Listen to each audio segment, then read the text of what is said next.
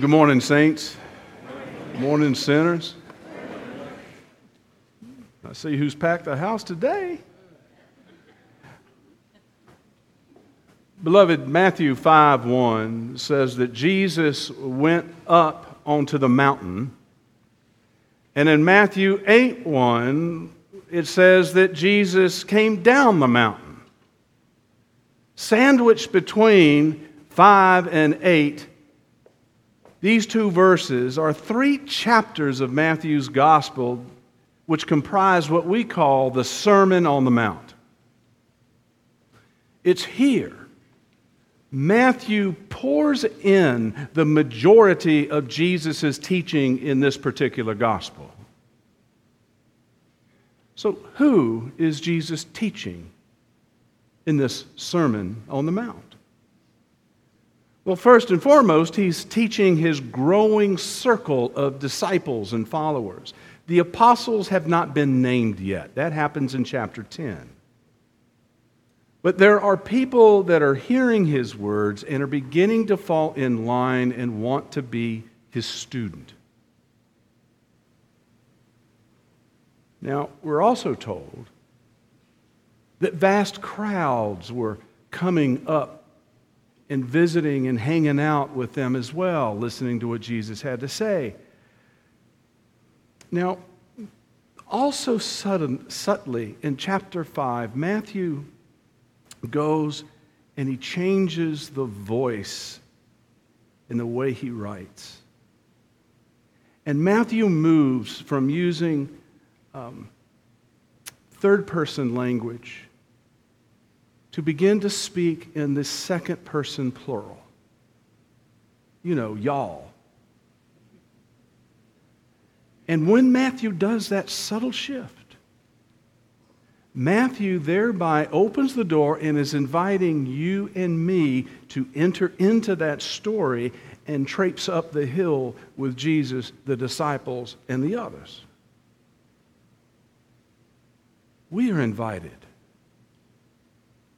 to go and listen to the sermon.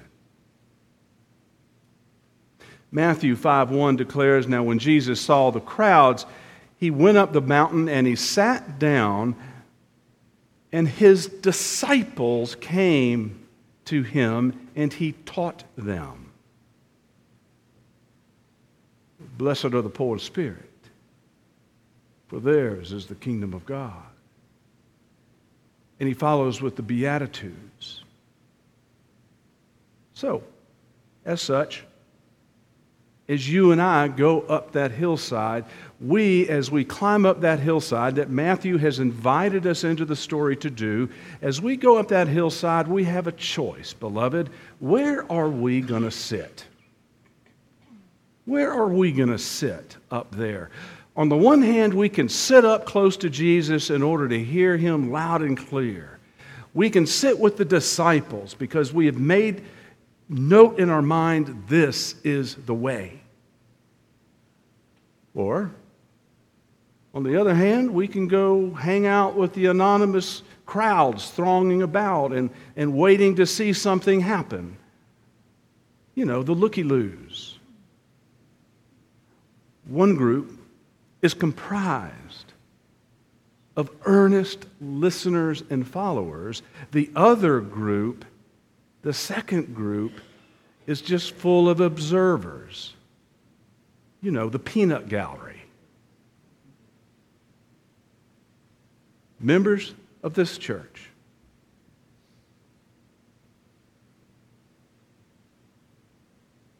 Where do you choose to sit on that hillside? Are you sitting with the disciples up close? Or are you milling around watching and listening from a distance? Frankly, it determines, where you sit determines how you hear today's story we are picking up immediately after the Beatitudes, or as Dale Bruner calls them, the blessed R's. And today we move from the blessed R's and dive right into the you R's. Hear the word of the Lord. Matthew chapter 5, beginning with verse 13, extending to 20. Listen. Jesus is speaking. You are the very salt of the earth. But if salt has lost its taste, how can its saltiness be restored? It is no longer good for anything, but is thrown out and trampled underfoot. You are the very light of the world. A city built on a hill cannot be hid. No one, after lighting a lamp, puts it under the bushel basket, but on a lampstand, and it gives light to all in the house. In the same way, let your light shine before others, so that they may see your good works and give glory to your Father in heaven. Now, do not think I have come to abolish the law or the prophets. I have not come to abolish, but to fulfill. For truly, truly, truly, I tell you, until heaven and earth pass away, not one letter, not one little dash of a letter will pass from the law until it is accomplished. Therefore, Whoever breaks one of the least of these commandments and teaches others to do the same will be called least in the kingdom of heaven. But whoever does them and teaches them will be called great in the kingdom of heaven. For I tell you, unless you, church, you disciples, unless your righteousness exceeds that of the scribes and the Pharisees, you will never enter the kingdom of heaven. This is the word of the Lord. Thanks be to God indeed. This morning's text is written for those of us who have chosen consciously to sit at Jesus' feet as disciples, as Christ followers. This is not to say that those who are milling around on the outside, who are sitting apart and just watching and wandering and wondering, can't change their seats and move closer and join the disciples' circle. But his words today in Matthew are directed to those of us very emphatically, very imperatively, to those of us who are disciples his followers. Our story, our text today provides three characteristics of a Christ follower, three characteristics of a disciple. First, followers, the first characteristic of a disciple is that followers of Jesus are commissioned, ordained into service. Not some, not one, but all followers of Jesus, all disciples, are commissioned into service. Now, we're very familiar with the Great Commission in Matthew 28, where Jesus, before he ascends into heaven, says, Listen, disciples, I want you to go and make other disciples. I want you to go and baptize in the name of the Father, Son, and Holy Spirit, I want you to teach them about me and the kingdom of God. But today, friends, is Matthew's first commissioning. The one in Matthew 28 is the second. And we oftentimes miss this first commissioning. You see, the force of the way this text is written in its original language is emphatic, it's imperative, it's direct, it's surgical. You are the very salt of the earth. You are the light of the world.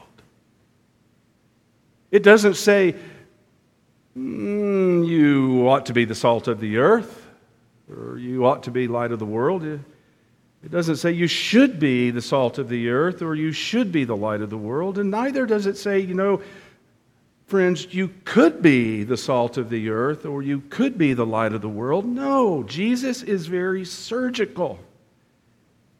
He tells the disciples, You are the very salt, the very light in the world. Jesus isn't asking us to be those things. Jesus is emphatically declaring we are to be salt, we are to be light. All of us are commissioned. This is what you and I signed up for when we said, Jesus, I believe. This is what you and I signed up for when we called ourselves Christian. It is not should, ought, or could. It is we are the salt of the earth. We are the light of the world. Beloved, the first characteristic of a Christ follower, a disciple, is that we live into the commissioning that we have been ordained with by Jesus. Jesus doesn't ask us to stay on the mountaintop eating bonbons and listening to great speaker, speakers at the Chautauqua. Jesus is commissioning, sending, telling us to go, do something. Second characteristic of a Christ follower, a disciple, is that we're not only commissioned to go, but we actually fully live into who we are as followers of Jesus. In other words, disciples are called to be salty lighthouses. We're called to be salty lighthouses. In antiquity, salt was used as a preservative, it was used for fertilizing soil. It was used in cultic sacrifices. It was used in covenant making rituals. It was used in cleansing. It was used in signifying loyalty oaths to another. But I think, regardless of all of those purposes of salt, I think Jesus is just trying to get us to remember the most obvious and basic one. Jesus is trying to hammer home that salt adds flavor to the food we eat. As one person wrote, salt brightens, sharpens the other flavors that are already present in the food. It has a way of pulling them out. This past week, I was invited to have dinner at John and Melissa Rubino's. And for those of you who don't know, John is a chef and a mighty good one. They provided me gracious hospitality. We had a wonderful dessert. We had paella that John made right there, a roasted chicken that he had smoked on the grill. I mean, it was, oh. And then on the end of the table was this big platter, dessert.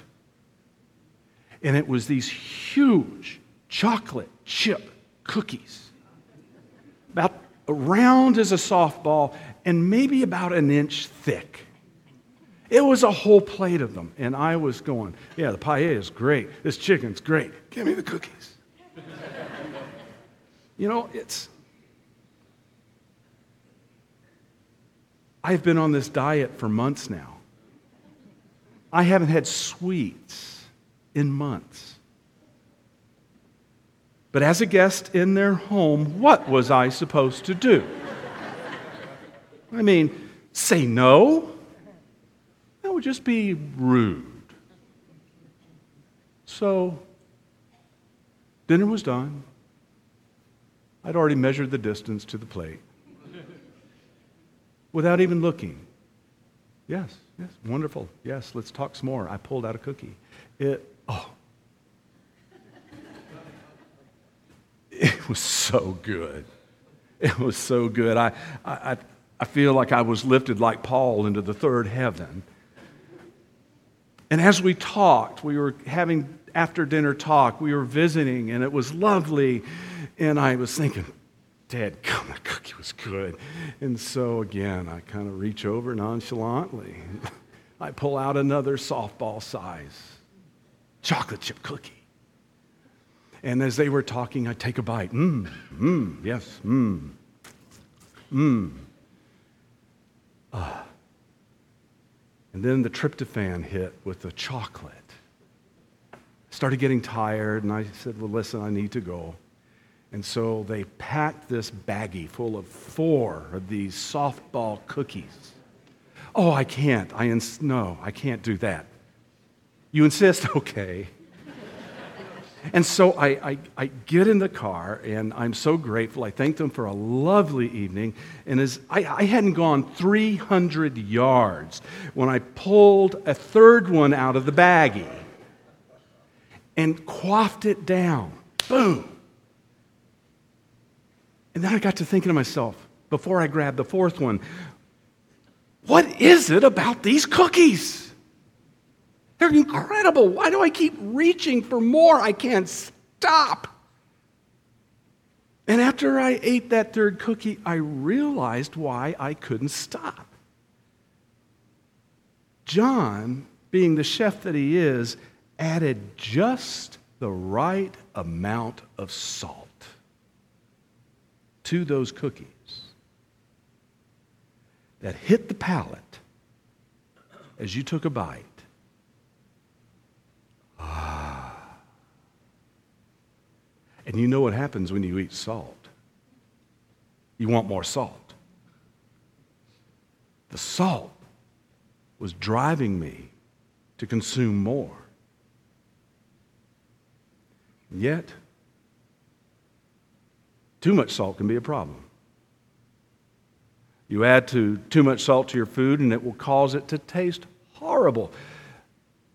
That was not John's problem that night. It was perfect.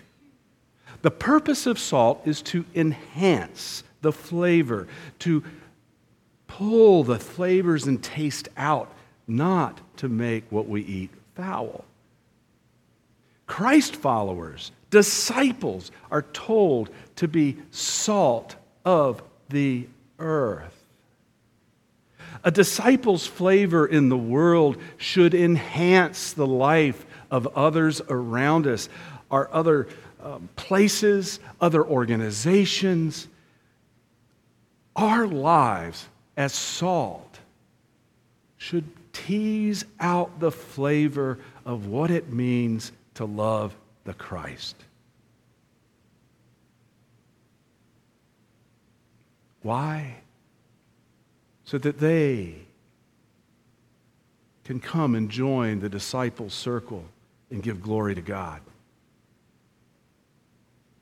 A character, characteristic of a disciple is that as salt, we brighten and sharpen the flavors of other people, places, and organizations.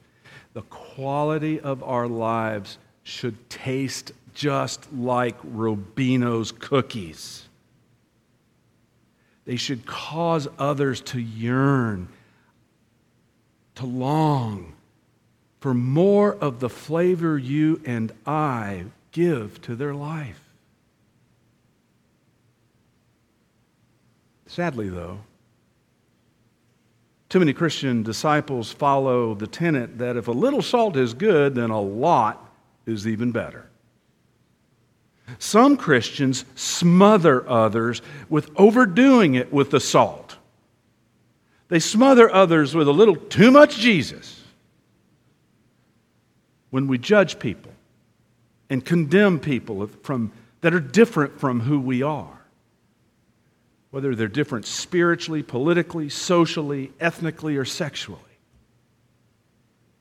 Oversalting is evident in gross displays, brothers and sisters, in false piety or wrapping Christianity up in the flag.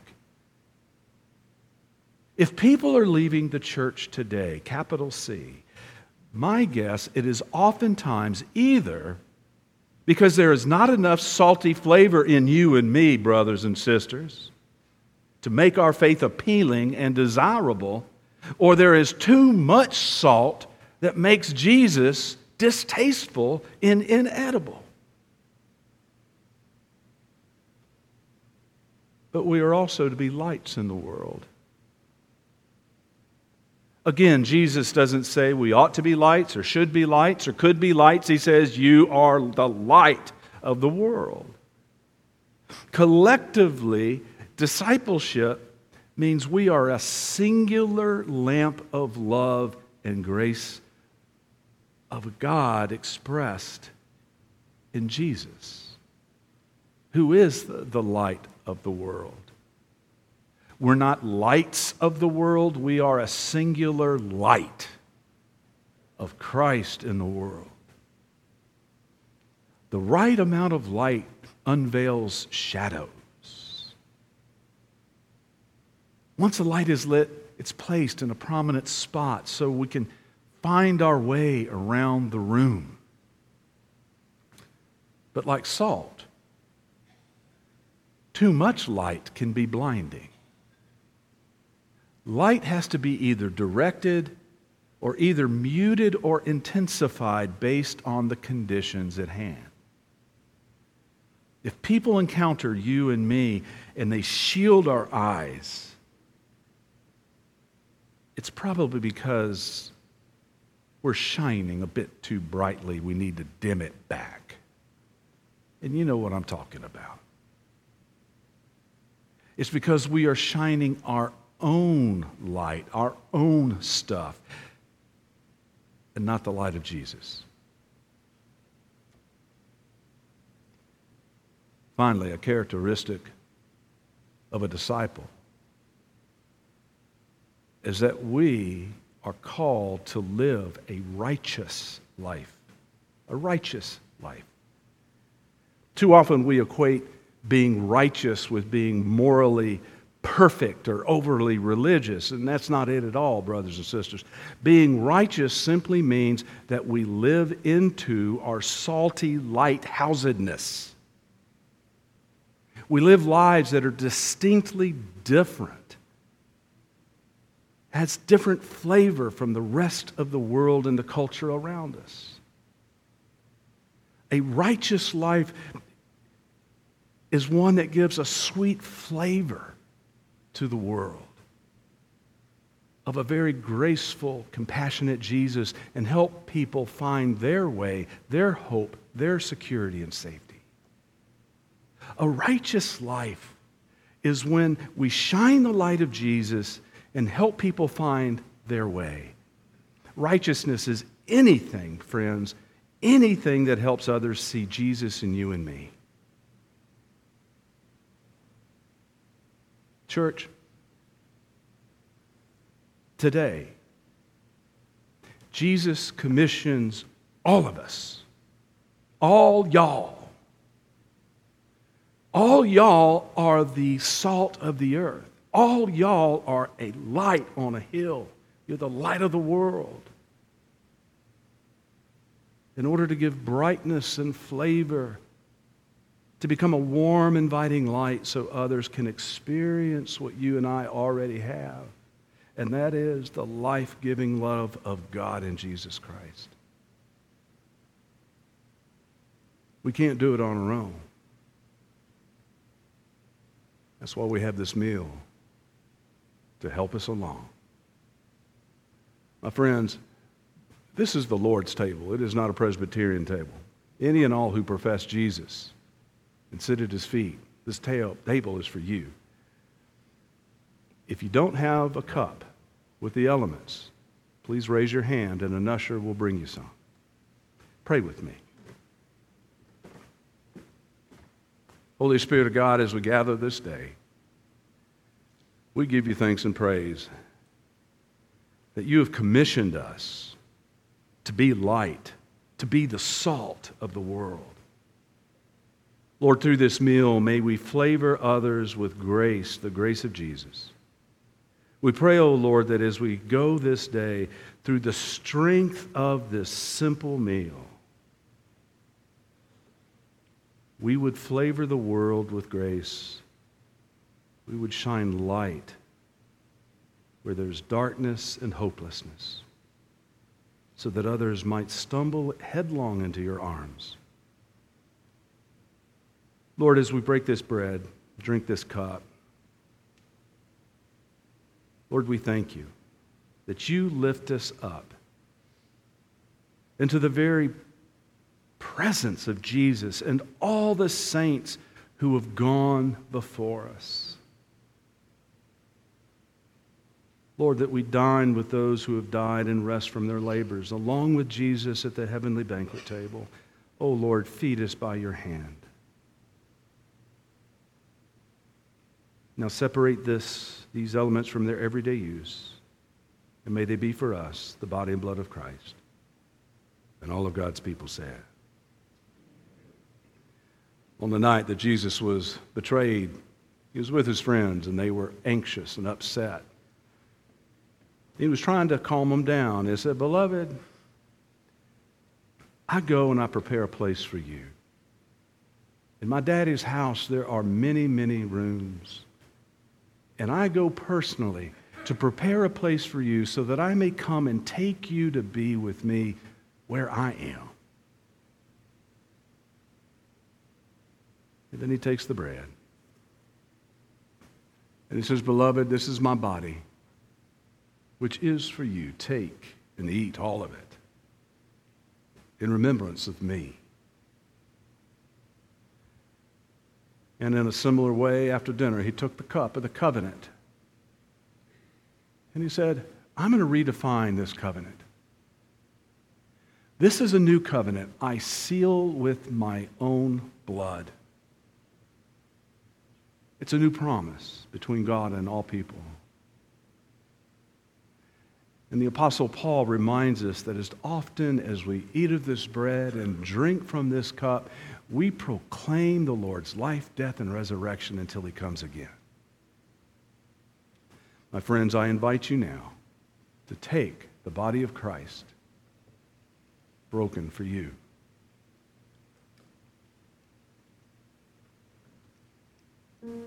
The blood of Christ for you